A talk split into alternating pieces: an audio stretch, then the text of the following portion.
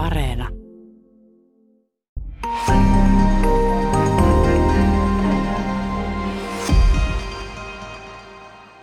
Hyvää päivää. Täällä on tänään vieraana historian tutkija Alex Nelman. Me puhutaan aatelin historiasta Suomessa.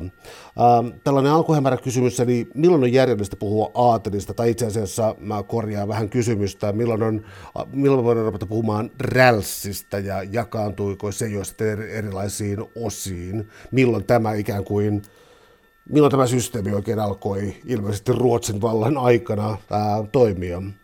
nykyään varmaan monet ajattelin Suomen ritarihuoneesta ja tietää, että Suomessa on tiettyjä sukuja.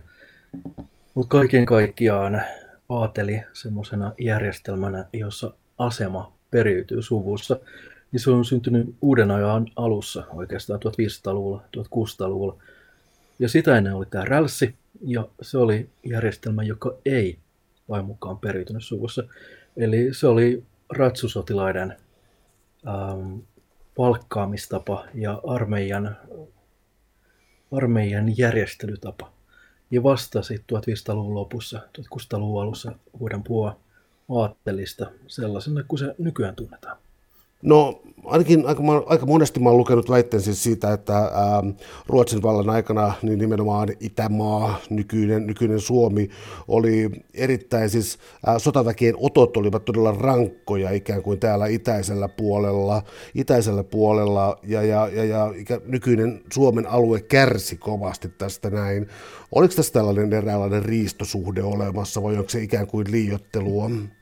No joo, nykyään puhutaan tietysti kolonialismista ja nyt on spekuloitu, että aletaanko me Ruotsin ajastakin puhua uudestaan tämmöisenä kolonialismina. Mutta tota, yleisesti ottaen siis tämähän on meidän suomalaisten asuma-alue ja totta kai sitä puolustettiin. Ja silloin vielä tässä varaisemmissa vaiheissa 1500-luvulla keskiajalla niin se sodankäyntihän tapahtui täällä pääasiassa.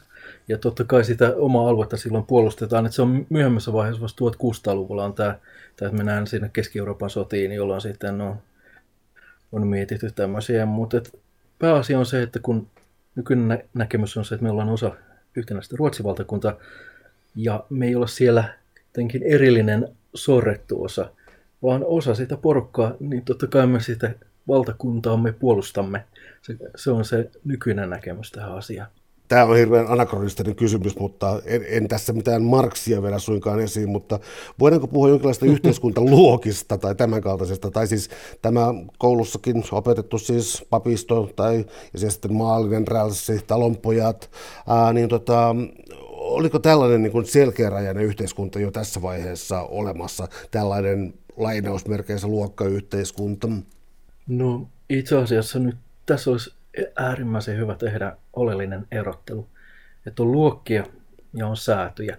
Eli luokka on tyypillisesti taloudellisen roolin mukaan rajautunut yhteiskuntaryhmä. Mutta sääty on lainsäädännön rajaama ja aika usein, niin kuin ajatelin kohdalla, se on perinnöllinen yhteiskuntaryhmä. Ja keskiajalla, jo varsinkin uuden ajan alussa 1600-luvulla, ihmiset hahmotti yhteiskunnan säätyinä – eivätkä varsinaisesti niin kuin taloudellisen roolin kautta. Keskiajalla se säätyyhteiskunta, niin se ei ollut vielä saanut kovin selvää muotoa, mutta 1600-luvulla sitten ihan lainsäädännössä todetaan, että Ruotsin yhteiskunta jakautuu niin, että siellä on neljä säätöä. Ylimpänä on aateli, sitten on porvaristo, ää, sitten, anteeksi, papisto, porvaristo ja talonpojat. Ja tämähän itse asiassa poikkesi aika paljon monista muista, joissa useinkaan talonpojilla ei ollut tätä omaa säätöä ja sitä kautta omaa osallisuutta sinne valtiopäivillä. No tässä 1600-luvulle tultaessa siinä on yksi, no okei vähintäänkin yksi aika olennainen asia, eli siis Kustaa Vaasa ja siis ää, protestanttinen usko, reformaatio. Ää, tämä oletettavasti oli huomattava muutos ää, säädyille yhteiskunnassa. No ennen kaikkea varmaan sitä kautta, että aateli on silloin siitä lähtien selvästi se ensimmäinen sääty yhteiskunnassa. Ja aatelin ajattelin, että tehtävä on auttaa kunnas hallitsemaan valvontaa, mutta myös vähitellen sitten siviiliviroissa tuomareina, maaherroina auttaa kuningasta hallitsemaan valtakuntaa. Ja siinä, ehkä siinä mielessä reformaatio näkyy tässä säätyjärjestelmässä, että tämä papisto, luterilainen papisto, niin kuin kuningas on tavallaan ilmaissut, että hän on valtakunnassa ykkönen ja, ja paavin asema ei ole enää oleellinen, niin siitäkin tulee selvemmin osa tätä valtiokoneistoa.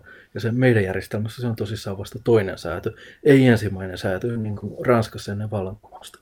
Tässä oli aikamoisia muutoksia sitten siis 1600-luvun aikana siis siitä, kuinka paljon, kuinka paljon ähm, aatelille siis äh, kuinka paljon heillä oli erilaisia privilegioita ja siis tuntui olevan tällaista, että kuningas pyrkii ikään kuin tasapainoilemaan myös kuningatar tässä vaiheessa, siis pyrkii tasapainoilemaan sen kanssa, että kuinka paljon voi antaa ää, aatelille valtaa ja milloin sitä on liikaa. Kuinka herkkää peliä tämä oikeastaan oli? Oliko kysymys siitä, että kuningas pelkäsi syrjäyttämistä tai jonkinlaista kapinaa? Mikä tässä oli tämä ikään kuin balanssin etsiminen?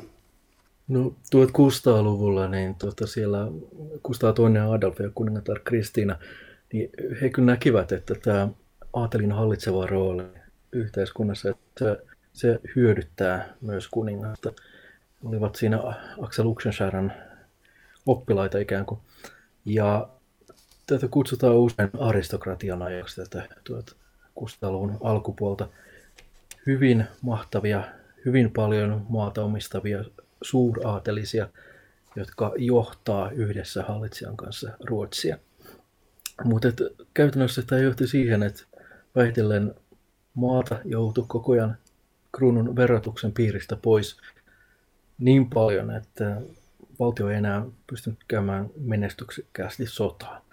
Ja sitten tulee 1680-luvulla tulee iso reduktio ja osa tästä suuraatelin maasta palautetaan kruunulle.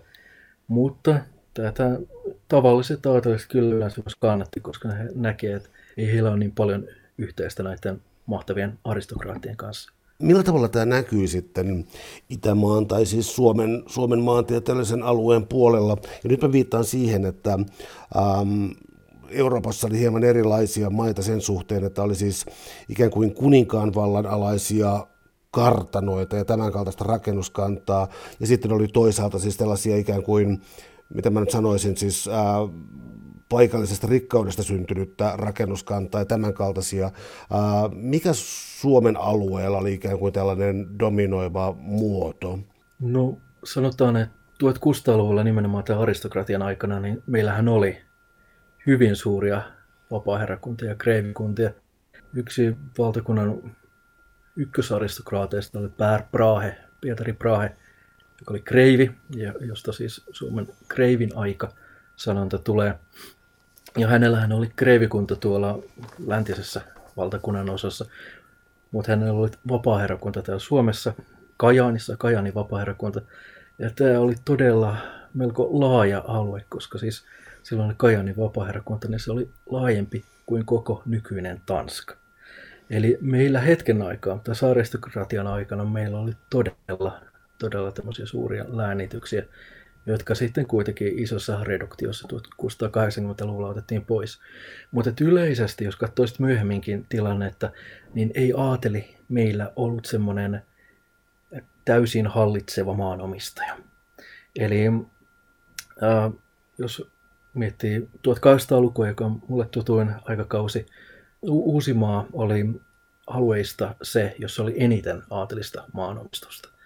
Ja 1800-luvun puolivälissä 39 prosenttia Uudenmaan suurtiloista kuului aatelisille.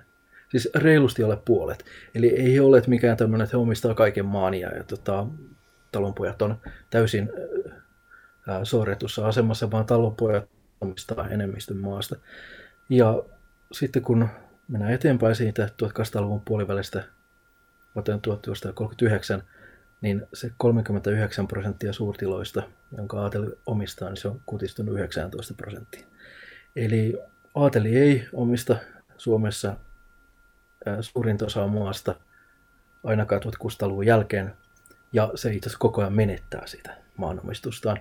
Eli ei meillä ole semmoista niin varakasta, suurta maanomistajaeliittiä kuin jossain Britanniassa, josta Tämä on se Downton Abbey kartanosarjat ja tämmöistä kertoo. Eli kyllä, kyllä tässä on näiden kohdalla aika paljon pitää paikkaansa. Kyllä tämä aika köyhää väkeä on kuitenkin suhteessa. Täällä on tänään siis pienenä historian tutkija Alex Nelman. Me puhutaan aatelin historiasta Suomessa 1600-luvulta eteenpäin. Ähm, jos sijoittaisi tätä aatelin, aatelin aseman muutoksia vähän ikään kuin sodankäyntien ja muiden kautta, niin tuota, äh, Ruotsi Ruotsissa oli erilaisia valtapyrkimyksiä, ehkä kuuluisin on varmaankin siis Karle Herttuan pyrkimys, pyrkimykset ja, ja tota, tähän tapahtui sillä tavalla, että se tavallaan jakoi maantieteellisesti Suomea ja Ruotsia. Eli mitä oikeastaan näissä Ruotsin valtakiistoissa, millä tavoin ne jakoivat sitten Suomen ja Ruotsin asemaa? No tässä tota, 1500-luvun lopun kiistassa siitä, että onko Sigismund Ruotsin valtakunnan kuningas, niin monet suomalaiset aateliset asettu Sigismundin puolelle oli sitä mieltä, että hän, hän on se valtakunnan ää, perinyt hallitsija. Ja tähän liittyy tietysti sitten merkittävä kiista Karle Herttuan kanssa, joka oli toista mieltä. Ja tämmöinen sisällissodan kaltainen tilanne. Ja 1500-luvun loppu on siinä mielessä usein pidetty semmoisena erillisenä aikakautena, että silloin Suomen aateliset tai Suomessa asuvat Ruotsin valtakunnan aateliset toimivat erillisenä ryhmänä Klaus Flemingin johdolla ja, ja tota, esittivät myös näkemyksiä, että kun täällä on ollut pitkällinen sotakausi, niin että heillä olisi vähän, vähän paremmat oikeudet kuin ehkä siellä läntisessä valtakunnan osassa. Ja siinä kohtaa Suomessa oleva aateli toimi ikään kuin erillisenä ryhmänä. Mutta sitten Karle Herttua nousee valtaan tietysti ja hänen seuraajansa, niin silloin tämä Suomen erillinen asema joutuu koetukselle tai se itse asiassa häviää. Silloin kun ritarihuone perustetaan Ruotsin valtakuntaan 1625 ja se saa 1626 tämmöisen ritarihuonejärjestyksen, niin sitä suunniteltaessa oli ajatus, että olisi vielä erillinen maamarsalkka eli aatelin puhemies sekä Ruotsissa että Suomessa. Mutta sitten kun se lopullinen paperi tulee 1686, niin tämä Suomen erillinen maamarsalkka jää pois. Mutta siellä edelleen itse asiassa puhutaan Suomen ja Ruotsin aatelista. Ja usein nykyään on hirveästi korostettu, että Ruotsin valtakunta oli yhtenäinen, Suomi ei, se ei ollut Ruotsi-Suomi. Mutta tässä kohtaa Suomi vielä huomioitiin tämmöisenä erillisenä alueena. Mutta samalla tämä ritarihuoneen luominen 1620-luvulla, yhtenäisen Ruotsin valtakunnan luominen, niin samalla se on niin kuin hävittää tämän tämmöisen eron. Ja kyllä siitä eteenpäin tämä on ollut koko ajan Ruotsin valtakunnan aatelia, josta jotkut asuu läntisessä valtakunnan osassa, jotkut täällä itäisessä valtakunnan osassa. Mä sain tästä kirjasta sellaisen kuvan, että tässä on ollut myös aikamoista ikään kuin tutkijoiden kesken tapahtunut paljon ajallisia muutoksia siis tutkimuksen osalta tässä siis niin viime vuosikymmeninä. Eli, eli esimerkiksi täällä siis tämä ikään kuin Suomen aatelin ruotsalaistaminen Onko niin, että se on siis aiemmassa historiatutkimuksessa katsottu jonkinlaisena, jonkinlaisena mm, alistamisena tai sortamisena, mutta itse asiassa kysymys on ollut vain ikään kuin aatelisen väen äm, pyrkimyksestä siis ikään kuin yhtenäistää tätä systeemiä? No silloin kun Suomen historia on alettu kirjoittaa, niin on, on lähdetty siitä tilanteesta, joka oli 1800-luvulla ja 1900-luvulla, että on olemassa jo valmis Suomen kansakunta ja Suomen valtio, ja sillä lähdetään hakemaan historiallisia juuria. Ja silloin mielellään on aina katsottu sieltä historiasta, että aha, täällä on erillistä suomalaisuutta, ja, ja kuka uhkaa sitä ja pystyykö se säilyttämään erillisyytensä.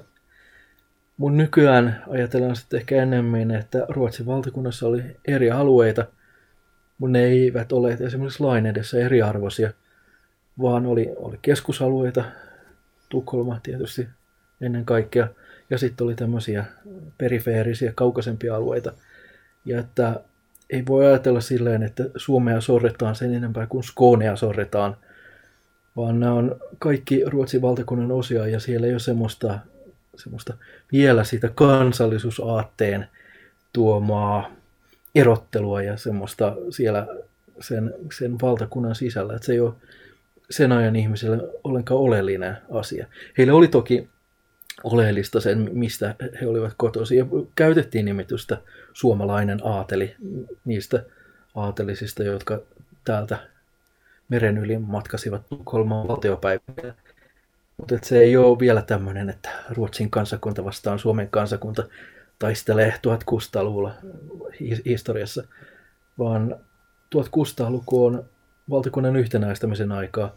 Siinä suomalaiset aateliset ja ruotsalaiset aateliset, jotka ovat siis samaa valtakunnallista säätöä, on ihan tasaverosia.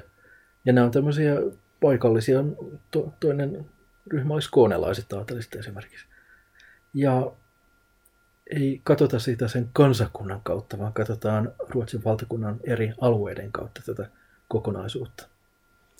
Jos tekee sen erottelun, että tota, ei katsota esimerkiksi kansan kautta tai nationalistisesti, niin mä olen joskus lukenut, että 1600-lukua on pidetty itse asiassa niin kuin suurena valtiollistumisen vuosisatana, siis ympäri Euroopan myös. Eli, eli siis ikään kuin moderni, moderni valtiojärjestelmä alkaa saada hahmoansa tässä. Koskeeko tämä myös tuota Ruotsia? Erittäin vahvasti, erittäin vahvasti. Että 1600-luku, paitsi että se on sitä aristokratian aikaa, niin sehän on siis Ruotsin suurvalta-aikaa. Ruotsi sotii Keski-Euroopassa 30-vuotisessa sodassa – saa koko Itämeren alueen ikään kuin sisämereksi. Ja se, että tämä on mahdollista, vaikka väestöä ei ole kauhean paljon, jos vertaa suuriin eurooppalaisiin valtakuntiin, niin se tarkoittaa sitä, että täytyy tavattomasti tehostaa valtionhallintoa, täytyy tehostaa verojen keräystä, kaikin tavoin luoda valtio, joka pystyy sotimaan tehokkaasti. Ja sen myötä Ruotsin valtio kehittyy hyvin voimakkaasti. Se yhtenäistyy, eli tämä, muun muassa tämä aatelin yhtenäistyminen on siitä, meille tulee hovioikeudet, meille, meille tulee nyky- tai entiset läänit tulee 1600-luvulla käyttöön, yliopistoja perustetaan. Ja valtio sellaisena ehkä kuin nykyään ajatellaan, niin kyllä se 1600-luvun luomus on Ruotsissakin selvästi.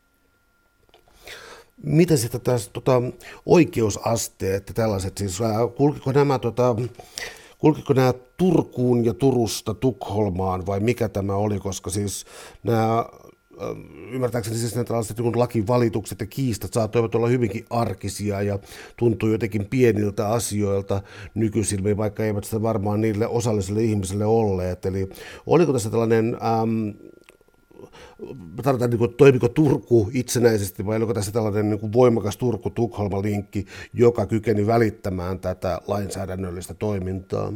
No siis valtakunnan ensimmäinen hovioikeus oli Svean hovioikeus, mutta sitten pian Turkuun perustettiin myös hovioikeus ja niitä tuli sitten myöhemmin lisääkin valtakuntaa. Ja ensimmäinen oikeusaste oli maaseudulla käräjät, käräjät ja niistä vedottiin hovioikeuteen ja sieltä voitiin vielä vedota kuninkaalliseen majesteettiin.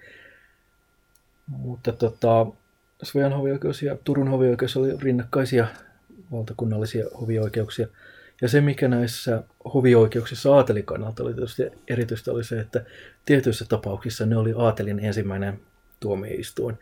Eli isot rikosjutut ja sitten myös tämmöiset perintöriidat, jos aateliset joutuu keskenään tappelemaan niin niitä ei haluttu jättää sinne talonpoikaiselle käräjille, että nämä joutuisi nämä tota, aateliset perijät siellä selvittämään tämmöisiä yksityisasioita, vaan ajateltiin, että aatelin tulla vertaistensa tuomittava, ja niin käsiteltiin suoraan hovioikeuksissa. Sitten jotain ihan tämmöisiä niin kuin, ää, pieniä siviilijuttuja, niitä voitiin käsitellä aatelinkin osalta suoraan sitten noissa alioikeuksissa. Mutta tämä oli yksi näitä aatelin privilegioita että hovioikeus on heille niin sanotusti forum privilegiatum, eli tämmöinen etuoikeutettu oikeuspaikka, etuoikeutettu foorumi. Silloin monissa, monissa tota, sekä siviili- että rikosjutuissa. No miten elämäntyyli nyt on hieman omituinen sana tähän näin, mutta millä tavalla siis aatelin elämä tota, erottautui äh, ikään kuin sanotaan vaikka varakkaasta porvaristosta, sikäli kuin sitä nyt tuohon 1600-1700-lukuun vielä kunnolla syntyikään, koska tota, siis tunnetusti aateluus velvoittaa ja, ja, ja, ja ja, ja joskus tuntuu olevan niin kuin traagistakin ikään kuin tämä aatelija, kuinka ne joutuvat kuluttamaan, ollessa, ollessaan siis aatelia, joutuvat kuluttamaan, käyttämään valtavan määrän rahallisuutta erilaiseen ikään kuin no, säätyjakoon tai tämän kaltaiseen asiaan. Kuinka eriytyneitä oikeastaan oli siis, ää, elikö aatelinen sääty täysin, täysin eri, eri elämää ja kuuluuko siihen tämä niin kuin hovimainen kulutus? Varsinkin 1600-luvulla näin voisi varmasti sanoa, tietysti jos on hyvin köyhiä suomalaisia maalaisaatellisia, niin siinä ei välttämättä ollut mahdollisuuksia siihen äh, statuskulutukseen. Mutta yleisesti ottaen, mihin aatelus velvoittaa tuossa vaiheessa, niin se velvoittaa tietysti hallitsijan palvelemiseen, maan puolustamiseen sotaväessä ja sitten vähitellen yhä enenevässä määrin maan hallitsemiseen yhdessä kuninkaan kanssa valtaneuvostossa maaherroina – oikeuslaitoksessa. Ja koska aatelin, ajateltiin, että se on säätö, jolloin tämä hallitseva asema, se on ensimmäinen valtakunnan säädöistä, niin sen täytyy myös näyttää se asemansa. Eli on puhuttu, että tota, aateli ää, ei elänyt tulotaloudessa, vaan menotaloudessa. Eli oleellista sillä ei ollut se, paljonko sillä oli tuloa, vaan paljonko se käytti niitä ja mihin. Eli sen aseman osoittaminen oli aivan, aivan oleellista tähän aikaan, että ajateltiin se, että ikään kuin se ei voisi olla muuten valtakunnan ensimmäinen sääty, jos ei se siltä näyttäisi. Kuinka paljon täällä oli kanssa nyt kun mä sanon oli, niin tarkoitan Suomen maantieteellistä aluetta tässä näin, Itämaata, niin kuinka paljon täällä oli sellaisia kansainvälisiä vaikutteita, tarkoitan ihan tällaisia siis pöytätapoja, ruokkia, mausteita ja muita.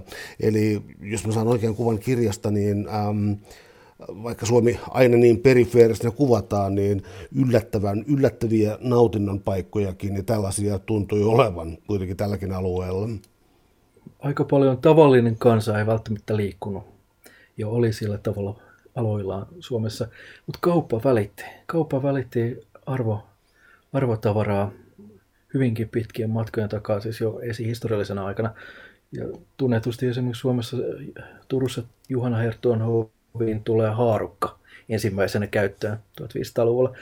Ja mausteita tuli, viinejä tuli. Eli semmoinen ajatus, että me oltaisiin aivan erillään kaikesta, niin se sekä pitää paikkansa että ei pidä paikkansa. Se ei pidä paikkansa niiden tavallisten, tavallisten maanviljelijöiden kannalta. Mutta se, se, tai, tai he, he todella olivat aika lailla erillä kaikesta muusta Euroopasta. Mutta tämmöisten luksustuotteiden osalta esimerkiksi, niin ne kauppareitit oli tavattoman pitkiä ja 1700-luvulta voi mainita, että Kiinasta tuli tämmöistä vaakunakoristeisia posliiniastiastoja tilattiin, johon toimitettiin heille tota, vaakunan kuva, että tilaisimme tämmöisen, että saammeko sen noin vuoden päästä tai tällä tavalla. Eli siis kauppa on aina yhdistänyt.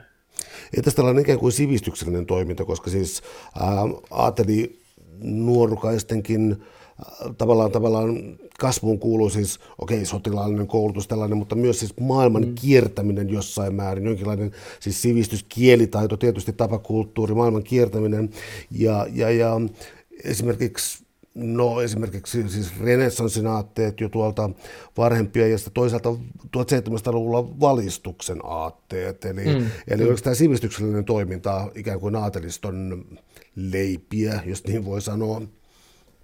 Itse yliopistolaisena sanoisin, että sivistyksen huippu on tietysti yliopisto, mutta ihan tässä alkuvaiheessa niin se oli ennen kaikkea pappiskouluttaja, lääkärien kouluttaja. Ja oikeastaan aatelisten ei ollut sopivaa opiskella yliopistossa turhan paljon, eli ainakaan ottaa mitään tutkintoja sieltä. Että se, se katsottiin, että se ei oikein sovi aatelisille. Turhaa kirjaviisautta. Eli äh, alun perin oli tietysti äh, usein kotiopettajat, mutta sitten tämä yle, ylempi koulutus – niin 1600-luvulta alkaen voitiin, aateliset saattoi, miehet, eivät tässä vaiheessa ole naiset, miehet saattoi jonkin aikaa olla yliopistossa ikään kuin yleissivistymässä. Mutta sieltä ei missään nimessä otettu mitään tutkittua. Sitten, jos oli varaa, niin lähdettiin Eurooppaan kiertämään peregrinaatio, eli Grand Tour, eli tämmöinen suuri kiertomatka, jossa konkreettisesti opetaan sitä, minkälaiset on suuren maailman tavat, minkälaista on muiden maiden hoveissa, minkälaista, on muiden maiden armeijoissa. Ja se on se oleellinen, oleellinen tapa siihen kasvatukseen. Ja sitten 1700-luvun puolivälissä kruunu ilmeisesti huomaa, että kun aatelisia nimitetään tuomareiksi, niin olisi hyvä, että heille kuitenkin jotain, jotain koulutusta olisi. Ja siinä vaiheessa aletaan vaatia, että tuomareilla olisi yliopiston oikeustieteellisestä tiedekunnasta todistus. Ja se suuri koulutusvallankumous aatelismiesten kohdalla tapahtuu sitten tuossa 1800-luvun alussa, jolloin kaikilta virkamiehiltä aletaan vaatia yliopistollisia todistuksia. Ja kun näin tapahtuu, niin aateli alkaakin yhtäkkiä ottaa niitä todistuksia sieltä yliopistosta ja opiskella siellä. Ja siinä on tämmöinen Max Weber puhunut byrokratisoitumisesta, byrokraattisen valtion synnystä. Siihen vahvasti liittyy tämä, että täytyy olla muodollinen pätevyys. Sitten edetään muodollisella virkauralla. Se ei enää perustu siihen, että tunnen oikeita henkilöitä, olen viettänyt oikeiden henkilöiden kanssa Euroopassa aikaa. Minkälaisia karikkoja tästä saattoi olla edessä? Mä tarkoitan nyt tällä sitä, että perimisjärjestyksessä siis esimerkiksi ensimmäisen poikalapsen asema saattoi olla aivan erilainen ja, ja, ja, ja siis jotkut naiset saattoivat ikään kuin isän kuoleman, puolison kuoleman kautta joutua hyvinkin ikään kuin romahtamaan tästä säätyasemastansa, mutta pyri jotenkin pitää siitä kiinni. Eli, eli kuinka turvattua oli tällä tavalla esimerkiksi aatelin elämä? Sanotaan nyt niin kuin, ottaa vielä erotteluna tämä sitten miesten ja naisten, eli tota, oliko tässä voimakas epätasa-arvo? No ensinnäkin voisin kommentoida tuohon perimiseen, niin itse asiassa meillähän ei ole äh, sitä, että perheen vanhempoika perisi kaiken, niin kuin oli monessa tapauksessa Britanniassa, että usein kun nykypäivänä ihastellaan niitä Britannian hienoja, kuten fiktiivistä Downton Abbey aikanaan, niin tota, se perustuu siihen, että koko suvun omaisuus periytyy vanhimmalle pojalle, samoin kuin aatelisarvo, ja silloin se pääsee kerääntymään. Mutta meillähän näin ei ole, tai ei ollut, vaan tota, myös tyttäret perivät ja kaikki, kaikki pojat perii yhtä paljon, kaikki tyttäret perii yhtä paljon, mutta tyttäret vaan periaatteessa puolet siitä poikien osuudesta. Mutta kuitenkin se, että se oli melko tasainen se perinnänjako. Usein käytännössä sitten, kun jos oli vain yksi kartano, niin sitten joku, joku periöistä alkoi sitä hoitaa ja sitten vähitellen lunasti näiden muiden perintöosuudet siitä pois. Mutta yksi tekijä siinä, että meillä ei ole semmoisia oikein mahtavia kartanoita täällä Suomessa, on se, että meillä ei ole tätä niin sanottua primo, primogenituuraa, eli eh, ensiksi syntyneen pojan tämmöistä yksin perintöoikeutta. Sitten oli kyllä semmoinen harvinaisempi äh, oikeudellinen muoto kuin videikomissi, sääntöperintätila, jossa kuninkaan luvalla pystyttiin tämmöinen yksin perimisjärjestelmä laittamaan tiettyihin kartanoihin, mutta ne oli hyvin harvinaisia. Niitä oli, oli tuota, ihan muutamia kymmeniä koko valta, tai ainakin täällä Suomen puolella.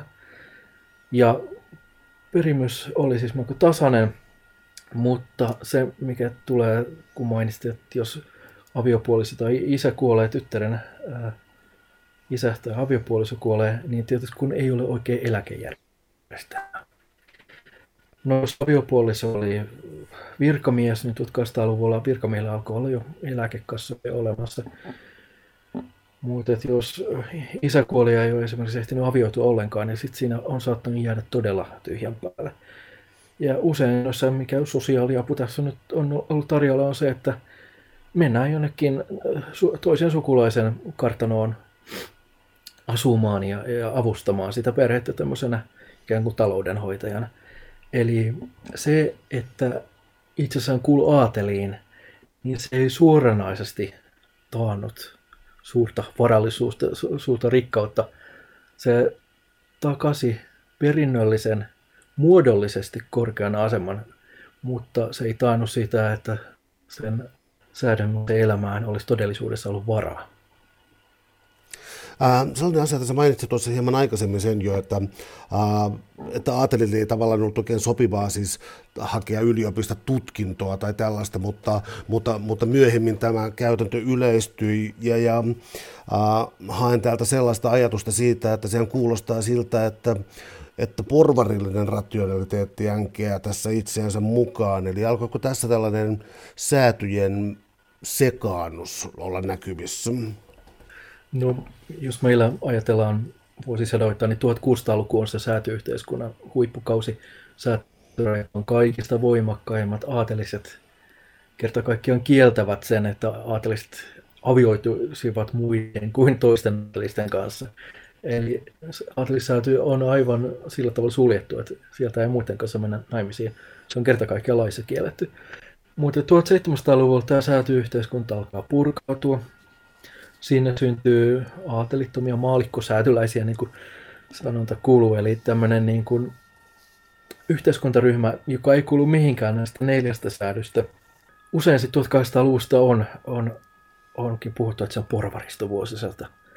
No mitä niin porvaristovuosista? No sen takia, että on Ranskan vallankumous 1789. Ja usein on porvarillinen vallankumous porvaristo syöttää feudalismin, eli kuninkaan jaatelin vallan, ja niinpä 1800-luku on vuosisata, ja, ja sitten ehkä tuolla Venäjän vallankumouksessa sitten sosialismi syrjäyttää. Mutta tämä on semmoinen kohta, missä tutkimus on muuttanut viime aikoina käsityksiä. Eli 1980-luvulta alkaen on aika vahvasti kyseenalaistettu ajatus, että 1800-luku olisi porvariston vuosisata. Eli jos me mietitään, miten se on täynnä kaiken maailman keisareita ja ruhtinattaria ja, ja ää, kuninkaita ja hoveja, niin ei, ei sen niin kuin ensimmäinen näkemältä kauhean porvarilliselta vaikuta. Ja nykyinen näkemys alkaakin olla se, että se, mikä 1800-luvulla on oleellista, on nimenomaan se, että aateli ja porvaristo ne alkaa yhdessä hallita. Eli tämmöinen ehkä aatelisporvarillinen eliitti. Mutta että se ajatus, että 1800-luvulla porvarit johtaisi ja aateli syrjäytetty, niin ei, ei pidä paikkaansa. Ei pidä paikkaansa Suomessa eikä useissa muussakaan Euroopan maassa. Täällä on tänään siis vieraana historiatutkija Alex Nielman. Me puhutaan aatelin historiasta Suomessa. Yksi hyvin olennainen muutos tässä, kun puhutaan 1800-luvusta ja, ja, ja tässä sitten aatelin asemasta porvaristosta on tietysti siis se, että Suomi onkin yhtäkkiä autonominen suuriruotilaskunta, ja, ja oikeastaan siis tähän voisi, aloittaa, tähän voisi ähm, ajoittaa siis Suomen aatelin varsinaisen synnyn, koska tämä tapahtuu sitten ainakin jossain määrin irrallaan Ruotsin aatelista, eli, eli niin, mä tiivistän tämän niin, että voidaanko tätä pitää ikään kuin suomalaisen aatelin syntyhetkenä. Juurikin näin, eli mä olen omassa väitöskirjassa nimenomaan esittänyt, että Suomen aateli syntyy vuonna 1809 Porvon maapäivillä. Eli 1700-luvulla Suomen itäisen valtakunnan osan aateli oli osa sitä 1600-luvulla luotua Ruotsin valtakunnan yhtenäistä aatelia. Puhuttiin ruotsia, ylä, yläluokka Suomessa puhu ruotsia, ja oltiin usein matkustettiin läntiseen valtakunnan osaan. Ja siellä oli sukulaisia, työtehtäviä saattoi löytyä mistä päin vaan valtakunta, eli ei ollut mitään rajaa tuollaisen suuriruhtinaskunnan ja muun valtakunnan välillä.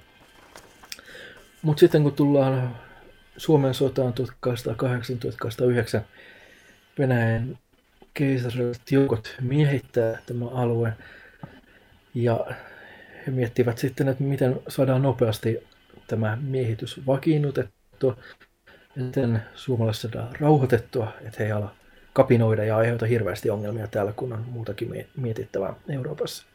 Ja siihen perinteinen keino heillä on ollut jo aikaisemmin, esimerkiksi Baltiamaissa Virossa, silloisella Liivinmaalla, on se, että tota, sanotaan sen alueen sille vanhalle paikalliselle eliittiryhmälle, että saatte pitää oikeutenne, jos vannatte meille uskollisuutta.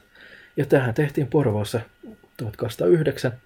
Ja silloin kun poikalliselle elitille, eli aateli oli se ensimmäinen säätö, sanottiin, että saatte pitää oikeutenne, niin silloin se sai säilyttää sen ruotsalaisen aatelisjärjestelmän muodot. Mutta koska sitten Haminan rauhassa tunnetusti laitetaan Suomen suuriruhtinaskunnalle raja tonne Ruotsin suuntaan, niin silloin tämä aateli ikään kuin irrotetaan kokonaan siitä ruotsalaisesta viimeistään siinä vaiheessa.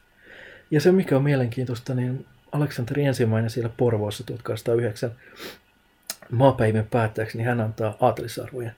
Ne ei tietysti enää voi olla ruotsalaisia aatelisarvoja, koska hän on Venäjän keisari ymmärrettävästi, mutta ne ei myöskään ole venäläisiä aatelisarvoja.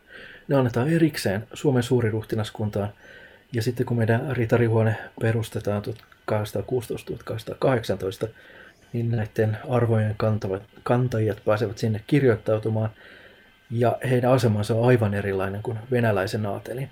Eli jos meillä olisi tullut venäläinen aateli, niin sehän on aika jännä systeemi sinänsä, että siellä on, on ensinnäkin he, semmoisia henkilökohtaisia aatelisia, joiden asema ei periytynyt, ja sitten siellä on automaattinen aateloituminen.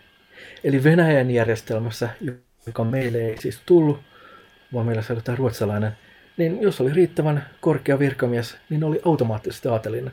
Siinä ei tarvinnut muuta kuin katsoa virkapapereista, että aha, olette kahdeksannen luokan virkamies. Ja tämä venäläinen järjestelmä tietysti tuotti paljon enemmän aatelisia, kun se on automaattista. Silloin on prosentti Euroopan puolisen Venäjän väestöstä aatelisia 1800-luvulla. Meillä tuolla oli 0,2 prosenttia aatelisia. Ja tämä meidän ruotsalaisen mallin mukainen systeemi, joka säilyi, niin se oli, voi sanoa, että se on paljon eksklusiivisempi. Se vaatii aina sen keisarille erillisen päätöksen, sen aateloinnin, joita oli noin kaksi per vuosi suuriruhtinaskunnan aikaa. Miten aatelin niihin suhtautuu, siis kun toisaalta kyseessä on monikulttuurinen, vähän väärä sana, mutta siis äh, kyseessä on hyvin kansainvälinen ja, ja, ja, ja, ja liikkuva ryhmä, etenkin siis ylempi ajatteli, niin äh, oliko tällainen siis olisi fennomania täysin poissuljettu ajatus aatelille vai äh, tulee mieleen siis sellaisia aatelisukuja kuin tai siis Yrjö Sakari Yrjö Koskinen ja, ja, ja, ja, tällaisia, eli siis selkeä Suomen mielestä liikettä oli ainakin tuossa mielessä, mutta oliko fennomania ja aatelin ideologia joten jollakin lailla vastakkaisia vai oliko ne sovitettavissa yhteen kuitenkin? No, 1863 alkaen hän valtiopäivät kokoontuu säännöllisesti ja siellä, siellä nähdään se, se tota, että mikä on aatelissäädön näkemys erilaisiin poliittisiin kysymyksiin. Ja kyllä valtiopäiville kokoontunut aatelissäätö niin hyvin selvästi se oli ruotsimielistä, niin sanotusti svekomaan. Ja tota, se, ei se ollut ikään kuin aggressiivisen suomalaisvastasta, mutta se oli sitä mieltä, että suomen kielistymisen täytyy tapahtua omalla painollaan, eli ei, ei pakoteta virkamiehiä turhan ajoissa puhumaan suomea. Siellä oli muutamia yksittäisiä suomenmielisiä toki oli, muitakin kuin nämä, nämä tota, silloin aateloidut. Von Weissenberg taitaa olla yksi tämmöinen herra. Mutta sitten tietysti nämä poliittiset aateloidut, kuten juuri Yrjö Sakari Yrjö Koskinen, jotka aateloidaan juuri tässä poliittisessa roolissaan, että he siellä valtiopäivillä aatelissäädössä edustavat ähm, vanha suomalaisia, eli suhtautuvat hallitsijaan myötämielisesti ja palkkiona suomen kielen asemaa parannetaan. Ja he on kuitenkin selvä vähemmistö säädöstä. Eli perinteisesti, kun meillä on nämä neljä säätöä valtiopäivillä suuriruhtinaskunnassa, niin ne on jaoteltu sillä tavalla, että aateli ja porvarissäätö on ruotsimielisiä ja papisto ja tal- talonpojat on suomenmielisiä. Täällä on tänään siis vieraana historiatutkija Alex Nelman. Me puhutaan Aaterin historiasta Suomessa.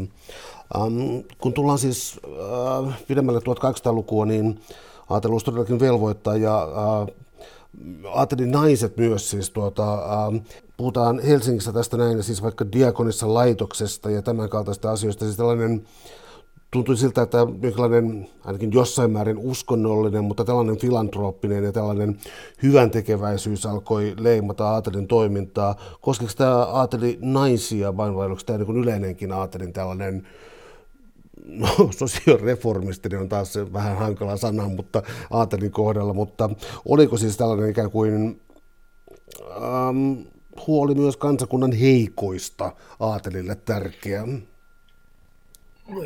Joo, siis ihan, ihan siihen vanhankin jo edeltävillä vuosisadoilla olleeseen aateliskulttuurin liittyy hyvän tekeväisyys. Ei ehkä niinkään, että yritetään muuttaa varsinkaan varallisuusasemia yhteiskunnassa. Että ei taloudellista tasa-arvoa varmaan ajettu kyllä, mutta tota, että yritetään, että autetaan heikossa asemassa olevia. Mutta se, mikä 1800-luvulla on, on uutuus, on tämmöinen herätyskristillinen maailmankuva ja sen mukanaan tuoma entistä voimakkaampi ja järjestäytyneempi hyvän tekeväisyys, josta Aurora Karamsiin, diakonissalaitoksen perustaja, on tietysti tämä tunnettu esimerkki. Hänen edesmennyt puolisonsa Paul Demidov oli Venäjän rikkaimpia ja Aurora hoiti tätä omaisuutta, kun hän oli myös aikaisemmin ollut keisarinan seurueen hovineitinä, eli hänellä oli suora kytkös hoviin, niin näiden kautta voi tosiaan todeta, että hän on ihan Suomen johtavia aristokraatteja 1800-luvulla. Ja hänelle oli hyvin tärkeää tämmöinen kristillispohjainen hyvän tekeväisyys. Ja niin kuin edelleen tiedetään, diakonissa laitos on olemassa, eli hän on merkittävä esimerkki tästä. Mutta tota, nämä kuitenkin e, sanoisin, että nämä on kuitenkin poikkeusyksilöitä, nämäkin henkilöitä, jotka on perustamassa pelastusarmeja ja diakonissa laitosta. Eli hyvän tekeväisyys on tärkeää, mutta ei se ehkä niin, näin voimakkaassa muodossa tietysti ei se kaikkia aatelisia koske. Mikä suuri yhteiskunnallinen murros sitten tapahtui tässä 1800-luvulla? Siis ää, Tukholmassa ajatteli siis ikään kuin siis halusi omaa valtaansa pois ja sama toistui sitten Suomen puolella vähän myöhemmin. Eli, eli, eli minkä, minkä takia ajatteli halusi päästä privilegioistaan pois? Mikä, mikä, mikä yhteiskunnan logiikka tässä oli mukana? Mikä oli muuttunut niin voimakkaasti? Varmasti voi sanoa lyhyesti, että valistus ja vallankumous. Eli vaikka se Ranskan suuri vallankumous ei, ei sinänsä, sinänsä tota, kumonnut aatelin valtaa Euroopassa ja 1800-luku ei ollut porvarista vuosisata, niin sen myötä kyllä ja muunkin valistusajattelun myötä se ajatus siitä, että ihmiset olisivat poliittisesti tasa-arvoisia, egalitaarisia, niin se kyllä löi läpi. Ja se löi läpi niin vahvasti, että aateliset, ainakin enemmistö heistä, alkoi olla itse ihan samaa mieltä, että kaikkien pitäisi olla lain edessä yhdenvertaisia Eli ei voi olla lain edessä eriarvoisia. Privilegihän on erioikeus. Ja että privilegiot pitäisi purkaa ja väitellä myös, että tämä erilainen poliittinen edustus, joka on 0,2 prosenttia väestöstä, on neljäsosa valtiopäivän vallasta. Tämäkään ei oikein toimi. Mutta sitten toisaalta, kun tämä on, on valistusaate lyö läpi ja vallankumous tavallaan lyö läpi, niin se on myös semmoinen vähän varoittava esimerkki. Eli konservatiiviset aateliset ei tietysti kauheasti innostunut tämmöisestä, vaan he muistuttu, että jos tehdään tämmöisiä, tämmöisiä uudistuksia, jotka niin ikään kuin hyvää tarkoittavia uudistuksia, niin siitä voi seurata sitten jotain, jotain kumouksia. Eli että pidetään vaan tämä edellinen tai vanha vuosisatainen Ruotsista peritty järjestelmä. Ja 1800-luvun lopulla tietysti, kun Venäjä, Venäjän hallitus yhä voimakkaammin kiinnittää huomiota siihen, että minkälainen Suomen itsehallintoa, minkälainen suomalaisten käsitys itsehallinnostaan on, niin semmoinen ajatus, että yhtäkkiä muutetaankin meidän tämä lainsäädäntöjärjestelmä, eli lisätä valtiopäivästä ja tehdä joku moderni parlamentti, niin se on myös vähän semmoinen riskialtis hetki. Että jos tähän muutokseen ryhdytään, niin blokkaako keisari sen koska se voi Venäjän näkökulmasta vaikuttaa hankalalta. Että on tavallaan turvallinen, on nyt tämmöinen vanha systeemi, niin varmuuden vuoksi pysytään tässä, ettemme menettäisi sitäkin vähän vaikutusvaltaa, joka meillä on. Mutta 1906 sitten tullaan kuitenkin siihen, että säätövaltiopäivät lakkautetaan. Ja silloin myös aateli kannattaa tätä lakkautusta. Itse asiassa niinkin paljon, että he eivät edes järjestä äänestystä siitä, että pidetäänkö neljä säätöä ja aatelin asema vai si- siirrytäänkö eduskuntaan. ei järjestää kyllä äänestyksen, mutta se on äänestys siitä, että toivommeko yksi kamarista eduskuntaa, niin kuin nykyään meillä on, vai toivommeko kaksi kamarista eduskuntaa, niin kuin Ruotsissa tuohon aikaan oli. Ja tässäkin äänestyksessä annettiin ääniä kahdeksan vastaan sata. Kahdeksan kannatti kaksi kamarista eduskuntaa, sata kannatti tuota meidän nykyistä yksi kamarista eduskuntaa.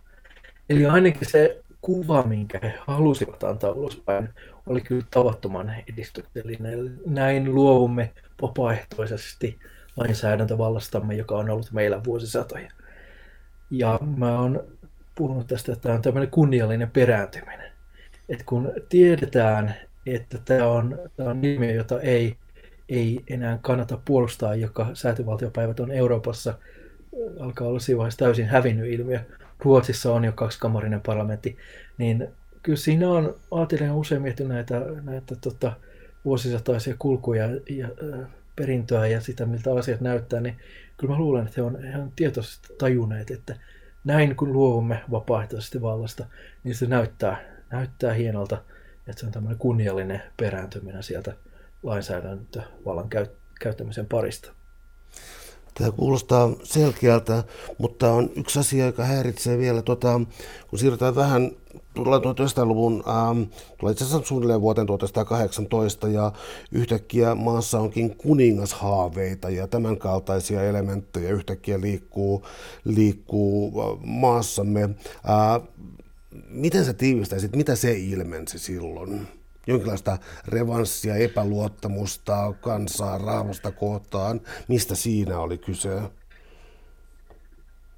Joo, reva, revanssi tai, tai konservatiivinen vastareaktio voisi olla se, mitä sitä luonnehtiin. Eli äh, kun Venäjän imperiumi romahtaa 1917 ensin Kesrivalta kaatuu keväällä ja sitten tunnetusti syksyllä päästään itsenäistymään siitä hajoavasta imperiumista, niin silloin yhteisenä tavoitteena eduskunnassa oli tasavalta. Ja siitä alettiin puuhaamaan, että okei, säädetään tasavaltainen hallitusmuoto. Silloin oli siis voimassa vuoden 1772 kuningas valtainen hallitusmuoto. Ja tämä oli tavoitteena. Mutta sitten kun maa romahtaa keväällä 1918 sisällissotaan, niin nämä lainsäädäntöhankkeet on kesken. Ja tämän tunnetusti verisen katkeran sisällissodan jälkeen ää, ne porvarilliset voimat niin sanotusti, kai sitä sanaa tästä täytyy käyttää, ää, jotka on, on, on vallassa, niin he on sitä mieltä, että selvästi osoittautuu, että tota, tasavaltaan ei olla valmiita, vaan tarvitaan vahva johtaja, vahva perinteinen johtaja, eli hallitsija. Ja sitten alkaa tämä niin sanottu kuningasseikkailu, eli yritetään saada Hessen prinssi Friedrich Karl ää, Suomen kuninkaaksi. Ja aluksi näyttääkin ihan lupaavalta syksyllä 1918.